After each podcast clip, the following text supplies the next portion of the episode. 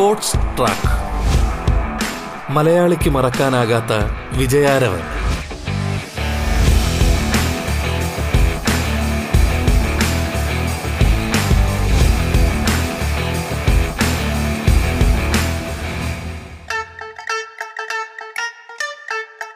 നമസ്കാരം പ്രിയ ശ്രോതാക്കളെ. സ്പോർട്സ് ട്രാക്കിലേക്ക് സ്വാഗതം.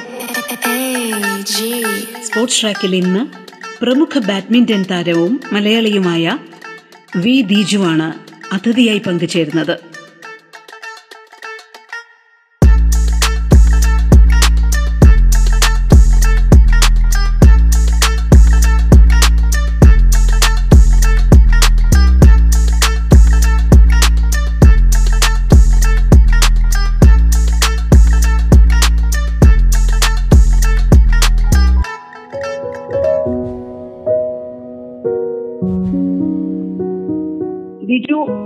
കോഴിക്കോട്ടാണ് ജനിച്ചത്. കോഴിക്കോട്ടെ ഒരു ജീവിതം എങ്ങനെയാ സ്കൂളിംഗ് അതൊക്കെ എങ്ങനെയാണെന്നൊന്ന് പറയാമോ? ഈ ബാഡ്മിന്റനോടുള്ള താല്പര്യമൊക്കെ ഉണ്ടായിരുന്നു. അതൊന്ന് വിശദമായിട്ടൊന്ന് പറയാം. ഞാൻ അഞ്ചാം ക്ലാസ് വരെയാണ് എന്റെ നാട്ടിൽ പഠിച്ചിരുന്നത്. അത് കഴിഞ്ഞ് എനിക്ക് സായിൽ സെലക്ഷൻ കിട്ടി. ഞാൻ തൃശ്ശൂർ സായിലാണ് ബാക്കിയുള്ള എന്റെ ക്വാളിഫി സ്കൂൾ പഠനം നടന്നത്. തൃശ്ശൂരിൽ സായിലേക്ക് സെലക്ഷൻ കിട്ടുകയും അവിടെയായിരുന്നു എന്റെ ബാഡ്മിന്റൺ കോച്ചിങ് എല്ലാം നടന്നിരുന്നത്. അപ്പോൾ സായി ആയിരുന്നു എന്റെ ഇങ്ങനെ ഒരു ജീവിതത്തിലേക്ക് എന്നെ മാറ്റിമറിച്ചതെന്ന് വേണം പറയാൻ.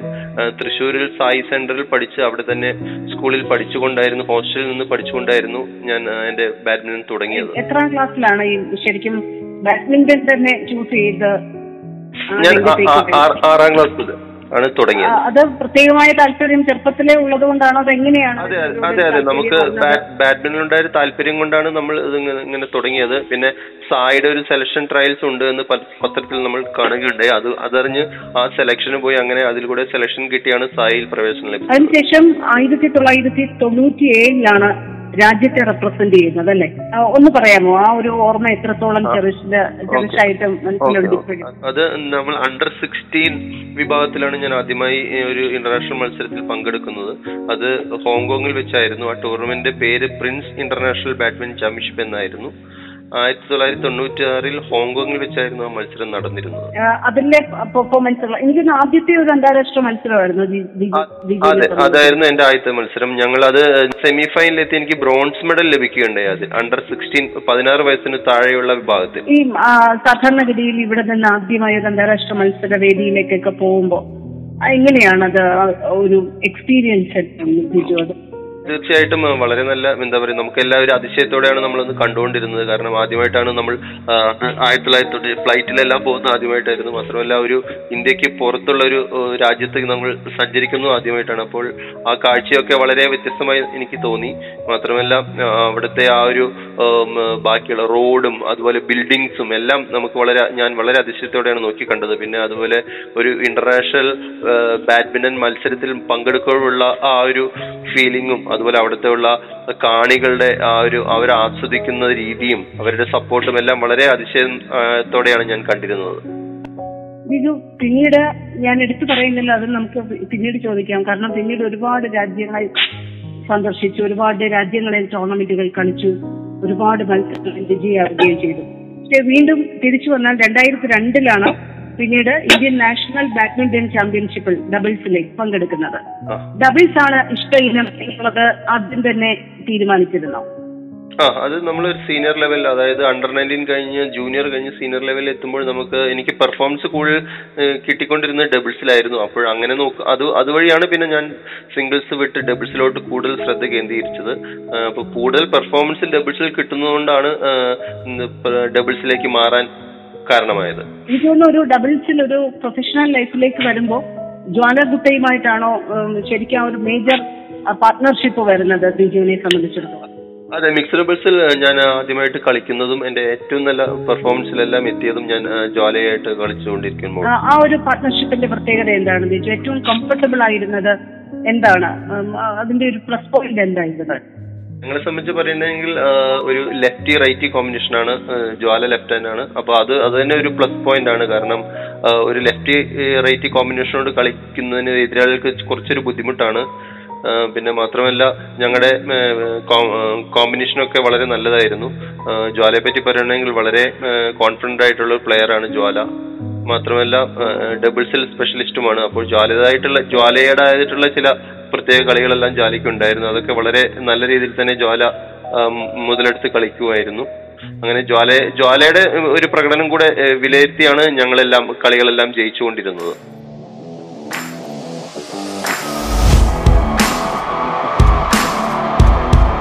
Sports track.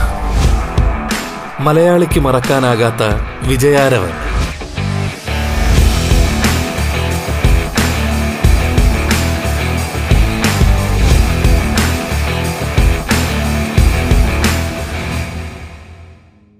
ജ്വാലയും അതുപോലെ തന്നെ ബീജുവും തമ്മിലുള്ള ഒരു പാർട്ട്ണർഷിപ്പിന്റെ ആദ്യത്തെ ഒരു കിരീട വിജയം അത് ജർമ്മനിയിൽ വെച്ചുള്ളതായിരുന്നു. അതാണോ ആദ്യമായിട്ട്?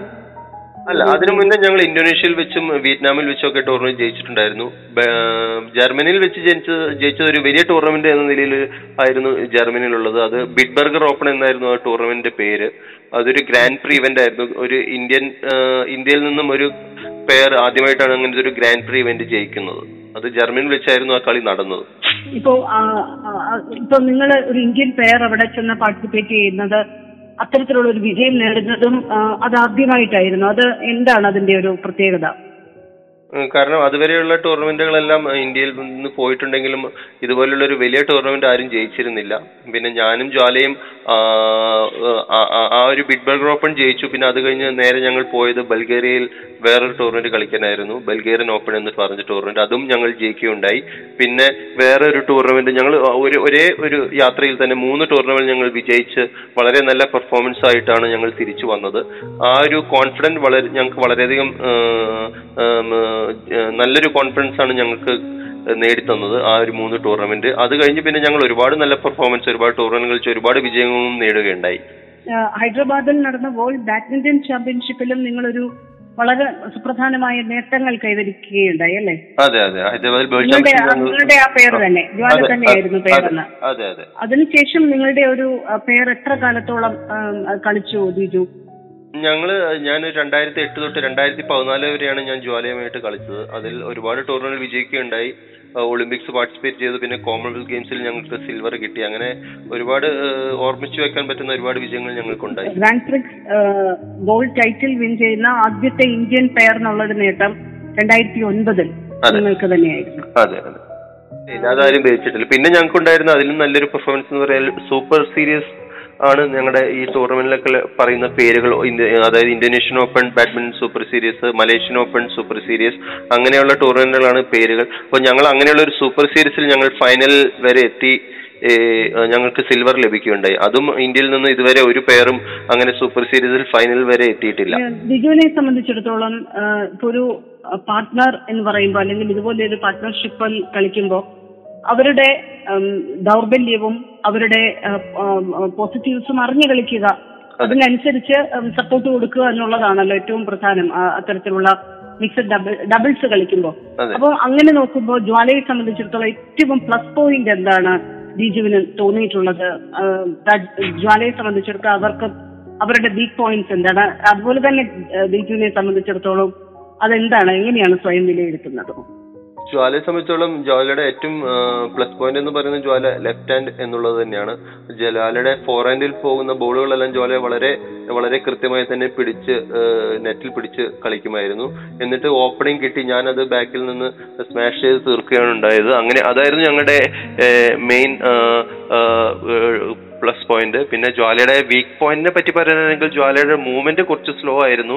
അപ്പോൾ അത് കണ്ടറിഞ്ഞ് ഞാൻ കളിക്കണമായിരുന്നു. കാരണം ഇച്ചിരി തടിയുള്ള കൂട്ടത്തിലായിരുന്നു ജ്വാലയുടെ ബോഡി അപ്പം ഇത്തിരി മൂവ് ചെയ്യാൻ ഇത്തിരി ബുദ്ധിമുട്ടായിരുന്നു ജ്വാലയ്ക്ക്.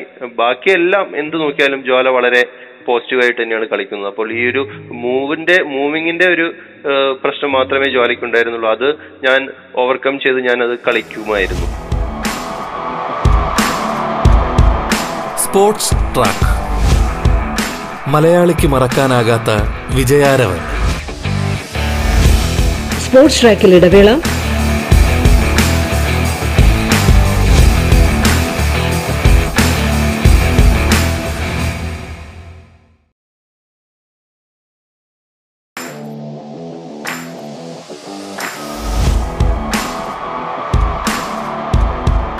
Sports track.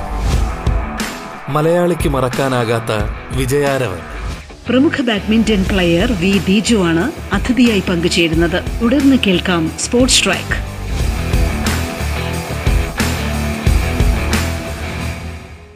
ദീജു എങ്ങനെയാണ് സ്വയം വിലയിരുത്തുന്നത് ദീജു ഞാൻ മിക്സഡ് ബോൾസ് ഞാൻ മാത്രം മിക്സഡ് ബോൾസ് ആണ് ഞാൻ കളിച്ചുകൊണ്ടിരുന്നത് അപ്പോൾ ഞാൻ കൂടുതലും ജ്വാല എവിടെ മോശമാവുന്നു എന്ന് കണ്ടറിഞ്ഞ് അവിടെ കൂടുതൽ ശ്രദ്ധ കേന്ദ്രീകരിച്ചായിരുന്നു ഞാൻ കളിച്ചുകൊണ്ടിരുന്നത് ബാക്കി എല്ലാം എനിക്ക് കുഴപ്പമില്ലായിരുന്നു. കാരണം ഞാൻ ബാക്കോട്ടിലായിരുന്നു ബാക്കോട്ടിലായിരിക്കും ആൺകുട്ടികൾ കൂടുതലും കളിക്കേണ്ടി വരിക. അപ്പോൾ അതൊക്കെ ഞാൻ വളരെ നന്നായിട്ട് തന്നെ കളിച്ചു എന്നാണ് എനിക്ക് തോന്നുന്നത്. സംബന്ധിച്ചിടത്തോളം കോമൺവെൽത്ത് ഗെയിംസിലെ സിൽവർ മെഡലാണോ ഏറ്റവും സുപ്രധാനമായ മെഡൽ നേട്ടം എന്ന് നിങ്ങൾ അതുമുണ്ട്. പിന്നെ മാത്രമല്ല സൂപ്പർ സീരീസിൽ ഞങ്ങൾക്ക് ഒരു സിൽവർ മെഡലും കിട്ടുകയുണ്ടായി. ഈ രണ്ടും പെർഫോമൻസും ആണ് ഞങ്ങൾക്ക് ഏറ്റവും വലിയ പെർഫോമൻസ് ആയിട്ട് ഇതുവരെ ഉള്ളത്.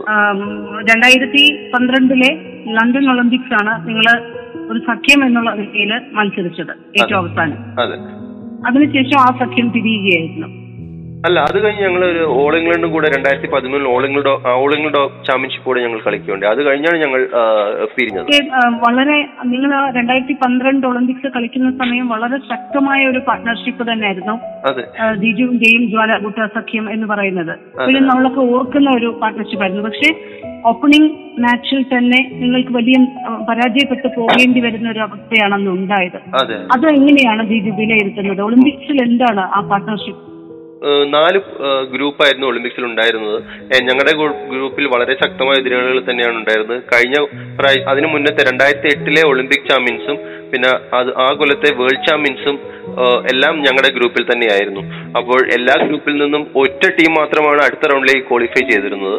പക്ഷെ അതുകൊണ്ടാണ് ഞങ്ങൾക്ക് വളരെ ശക്തമായ എതിരാളികൾ തന്നെയായിരുന്നു ഞങ്ങളുടെ ഗ്രൂപ്പിൽ ഉണ്ടായിരുന്നത്. പക്ഷെ എന്നിരുന്നാലും ഞങ്ങളെല്ലാം വളരെ നന്നായിട്ട് കളിച്ചു പക്ഷെ ജയിക്കാൻ സാധിച്ചില്ല. ഞാൻ ചോദിക്കുന്നത് ആ ഒരു അതിനുശേഷം ഇതുപോലെ നിങ്ങളുടെ പാർട്ട്ണർഷിപ്പ് ഏറ്റവും അധികം ആഘോഷിച്ചത് പോലെ തന്നെയാണ് നിങ്ങളുടെ പാർട്ട്ണർഷിപ്പ് അവസാനിക്കുന്ന ആ സമയത്ത് ഒരുപാട് വാർത്താ തലക്കെട്ടുകൾ പക്ഷെ രീതി ഇപ്പോ ഓർക്കുന്നുണ്ടാവും.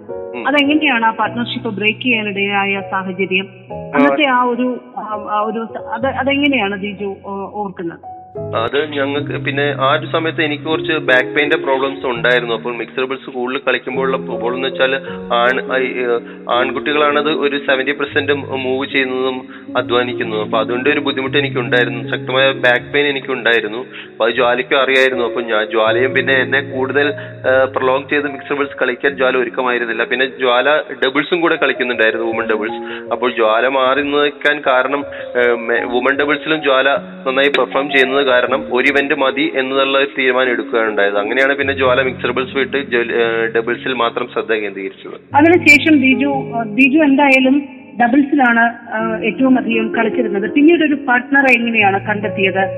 പിന്നീടുള്ള പാർട്ട്ണർഷിപ്പുകൾ എങ്ങനെയായിരുന്നു? പിന്നെ ഞാൻ പിന്നെ ഞാൻ മിക്സ് ഡബിൾസ് കളിച്ചില്ല. ഞാൻ ജ്വാലയായിട്ട് മാത്രമേ ആകെ കളിച്ചിട്ടുണ്ടായിരുന്നുള്ളൂ. അത് തുടങ്ങിയതും പിന്നെ പിന്നെ അതെ പിന്നെ ഞാൻ അതെ പിന്നെ ഞാൻ ഡബിൾസ് മാത്രമാണ് കളിച്ചത്. പിന്നെ ഡബിൾസ് പല പാർട്ട്ണറുമായിട്ട് കളിച്ചു. ഇപ്പോൾ കളിക്കുന്നത് എന്റെ ഇവിടെ തന്നെയുള്ള രൂപേഷ് എന്ന് പറഞ്ഞ ഒരു കുട്ടിയുമായിട്ടാണ്. ഇപ്പോൾ ഞങ്ങൾ കളിച്ചുകൊണ്ടിരിക്കുന്നു അപ്പോൾ ഇനി അടുത്ത ടൂറിന്റെ എപ്പോഴാന്ന് വിചാരിച്ച് ഞങ്ങൾ അതിനുവേണ്ടി തയ്യാറെടുത്തുകൊണ്ടിരിക്കുകയാണ്. പലപ്പോഴും നമ്മൾ ഈ ഒരു മിക്സഡ് ഡബിൾസിലാണെങ്കിലും ഡബിൾസ് മത്സരം കളിക്കുകയാണെങ്കിലും ഒരു പാർട്ട്ണറെ അതും അന്യോജ്യമായ ഒരു പാർട്ട്ണറെ കണ്ടെത്തുക എന്ന് പറയുന്നത് ദാറ്റ്സ് ക്വൈറ്റ് എ പ്രോസസ് എന്നാണ് നമുക്കിപ്പോ പുറത്തുനിന്ന് നോക്കുമ്പോൾ പോലും നമുക്ക് മനസ്സിലാക്കാൻ കഴിയുന്നത്. കാരണം പരസ്പരമുള്ള അണ്ടർസ്റ്റാൻഡിങ് വേണം പരസ്പരം സപ്പോർട്ട് ചെയ്യുന്ന ഒരു സ്ട്രോങ് പോയിന്റ്സ് വേണം അതുപോലെയുള്ള കാര്യങ്ങളൊക്കെ വേണം. എങ്ങനെയാണ് ആ ഒരു പ്രോസസ്സ് ബിജുവിനെ സംബന്ധിച്ചിടത്തോളം അത് നടക്കുകയാണോ അതോ കണ്ടെത്തുക തന്നെയാണോ? അത് ആക്ച്വലി നമ്മൾ നമുക്ക് മറ്റുള്ളവരുടെ കളി കാണുമ്പോൾ നമുക്ക് ഏകദേശം ഒരു പിടി കിട്ടും. ഈ ഒരു കുട്ടിയുമായിട്ട് നമ്മൾ കോമ്പറ്റീഷൻ ചെയ്താൽ നന്ന പെർഫോമൻസ് കിട്ടാൻ സാധ്യതയുണ്ട് എന്നുള്ളത്. അപ്പോൾ നമുക്ക് അനുയോജ്യമാണെന്ന് തോന്നുന്നവരായിട്ട് നമ്മൾ സംസാരിച്ച് നമ്മൾ ഒന്ന് രണ്ട് ടൂർണമെന്റ് കളിച്ചു നോക്കും. എന്നിട്ട് നമ്മൾ എങ്ങനെ നമ്മുടെ കോമ്പിനേഷൻ വർക്ക് ചെയ്യുന്നുണ്ട് എന്ന് നമ്മൾ നോക്കും. അത് വർക്ക് ചെയ്യുകയാണെങ്കിൽ നമ്മൾ വീണ്ടും അവരുമായിട്ട് തന്നെ കണ്ടിന്യൂ ചെയ്യും. ഇൻ കേസ് അത് നടക്കുന്നില്ല എന്നുണ്ടെങ്കിൽ നമ്മൾ അത് ബ്രേക്കപ്പ് ചെയ്ത് അടുത്ത ആളെ തേടുകയാണ് ചെയ്യുന്നത്.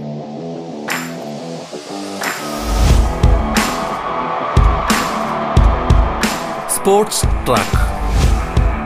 മലയാളിക്ക് മറക്കാനാകാത്ത വിജയാരവൻ.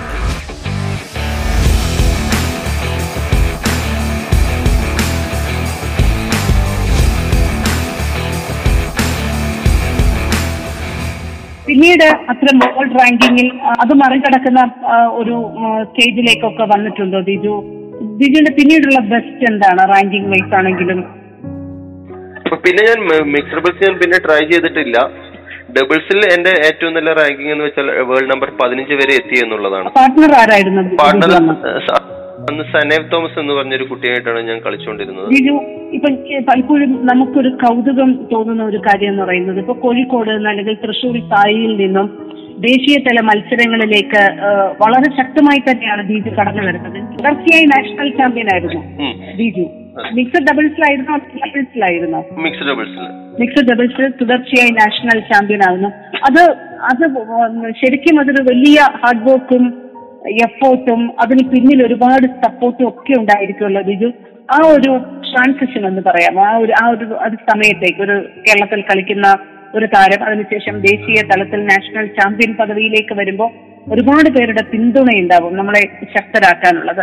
ആരായിരുന്നു ഒരു സ്ട്രോങ് സപ്പോർട്ടർ എന്ന് പറയുന്ന നമുക്ക് ഒരുപാട് പേര് നമുക്ക് സപ്പോർട്ട് ചെയ്യുന്ന ആൾക്കാരുണ്ട്. നമ്മുടെ കോച്ചസ് ഉണ്ട്. പിന്നെ നമ്മുടെ കൂടെ കളിക്കുന്ന നമ്മുടെ കൂടെ കളിക്കുന്ന കുട്ടികളുണ്ട്. ഒരുപാട് പേരുണ്ട്. പിന്നെ നാഷണൽ ടൈറ്റിൽ ഞങ്ങൾ നാല് തവണയാണ് ഞാനും ജോലിയും ജയിച്ചത്. അത് ഞങ്ങൾ എല്ലാം നല്ല ആധികാരികമായി തന്നെയാണ് ഞങ്ങൾ ഫൈനൽ ജയിച്ചത്. ഞങ്ങളെ തോൽപ്പിക്കാൻ പറ്റുന്ന ഒരു പേർ ആ സമയത്തൊന്നും ഇല്ലായിരുന്നു എന്ന് തന്നെ പറയാം. പിന്നെ അങ്ങനെ രണ്ടായിരത്തി എട്ടിലാണ് ഞങ്ങൾ ഇന്റർനാഷണൽ തലങ്ങളിലേക്ക് ഞങ്ങൾ ടൂർണമെന്റ് കളിച്ചു തുടങ്ങിയത്. ഒരുപാട് സപ്പോർട്ട് ചെയ്ത ഒരുപാട് പേരുണ്ട്.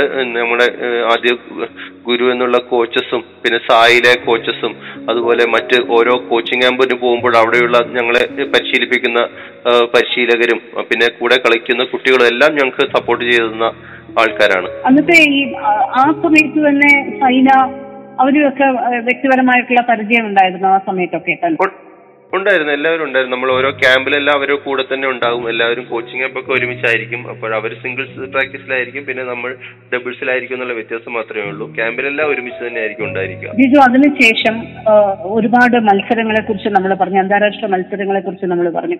പലപ്പോഴും പറയാറുണ്ട്. നമ്മൾ ഒരു കായിക താരത്തെ സംബന്ധിച്ചിടത്തോളം ഒരു ഇന്റർനാഷണൽ എക്സ്പോഷർ കിട്ടുക കൂടുതൽ മത്സരങ്ങൾ കളിക്കുക അത് ഒരു ശക്തമായ അവരുടെ പ്രതിഭ പുറത്തെടുക്കുന്ന തരത്തിൽ അവരെ ഇവോൾവ് ചെയ്യിപ്പിക്കാൻ ഒരുപാട് സഹായിക്കുമെന്ന് പറയാറുണ്ട്.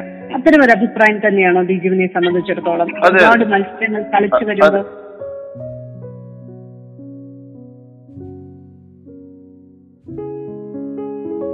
അതെ അതെ അതെ. ഒരു കുട്ടിക്ക് ഏറ്റവും വേണ്ട ഒരു എക്സ്പോഷർ എന്ന് വെച്ചാൽ ഏറ്റവും കൂടുതൽ ടൂർണമെന്റ് കളിച്ച ആ ഒരു എക്സ്പീരിയൻസ് കിട്ടുക എന്നുള്ളതാണ്. അപ്പോൾ ചെറുപ്പത്തിൽ തന്നെ കുട്ടികളെ ടൂർണമെന്റ് എല്ലാം കളിപ്പിച്ച് ടൂർണമെന്റിനോടുള്ള ഭയം ഇല്ലാതാക്കുക എന്നുള്ളതാണ് ആദ്യം നമ്മൾ ശ്രദ്ധിക്കേണ്ടത്. ചില കുട്ടികളുണ്ട് പരിശീലനങ്ങളെല്ലാം വളരെ നന്നായിട്ട് ചെയ്യും പക്ഷേ ടൂർണമെന്റിന് ഇറങ്ങുമ്പോൾ ആദ്യം തോറ്റു പോകും അപ്പോൾ അങ്ങനെയുള്ള ഒരു പ്രശ്നം കുട്ടികൾക്ക് ഉണ്ടാവാതിരിക്കാൻ വേണ്ടിയാണ് കുട്ടികൾക്ക് മാക്സിമം ടൂർണമെന്റ് കളിപ്പിച്ച് ആ ടൂർണമെന്റ് എക്സ്പീരിയൻസ് അവർക്ക് ഉണ്ടാക്കിയെടുക്കുവാൻ എന്നുള്ളത്. അപ്പോൾ എല്ലാവരും ശ്രദ്ധിക്കേണ്ടത് അത് തന്നെയാണ്. ചെറുപ്പം മുതൽ തന്നെ കുട്ടികളെ ടൂർണമെന്റിൽ പങ്കെടുപ്പിക്കുക. എന്നിട്ട് ആ ടൂർണമെന്റുമായിട്ടുള്ള അവരുടെ ആ ഒരു പേടി മാറ്റുക. അങ്ങനെ പെർഫോമൻസ് നല്ല രീതിയിൽ ആക്കി തീർക്കുക എന്നുള്ളതാണ് ചെയ്യേണ്ടത്.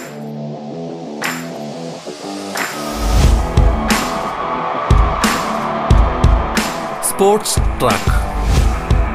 മലയാളിക്ക് മറക്കാനാകാത്ത വിജയാരവൻ. പ്രമുഖ ബാഡ്മിന്റൺ താരം വി ദീജുവാണ് അതിഥിയായി പങ്കുചേർന്നത്. സ്പോർട്സ് ട്രാക്ക് പൂർണമാകുന്നു. നമസ്കാരം.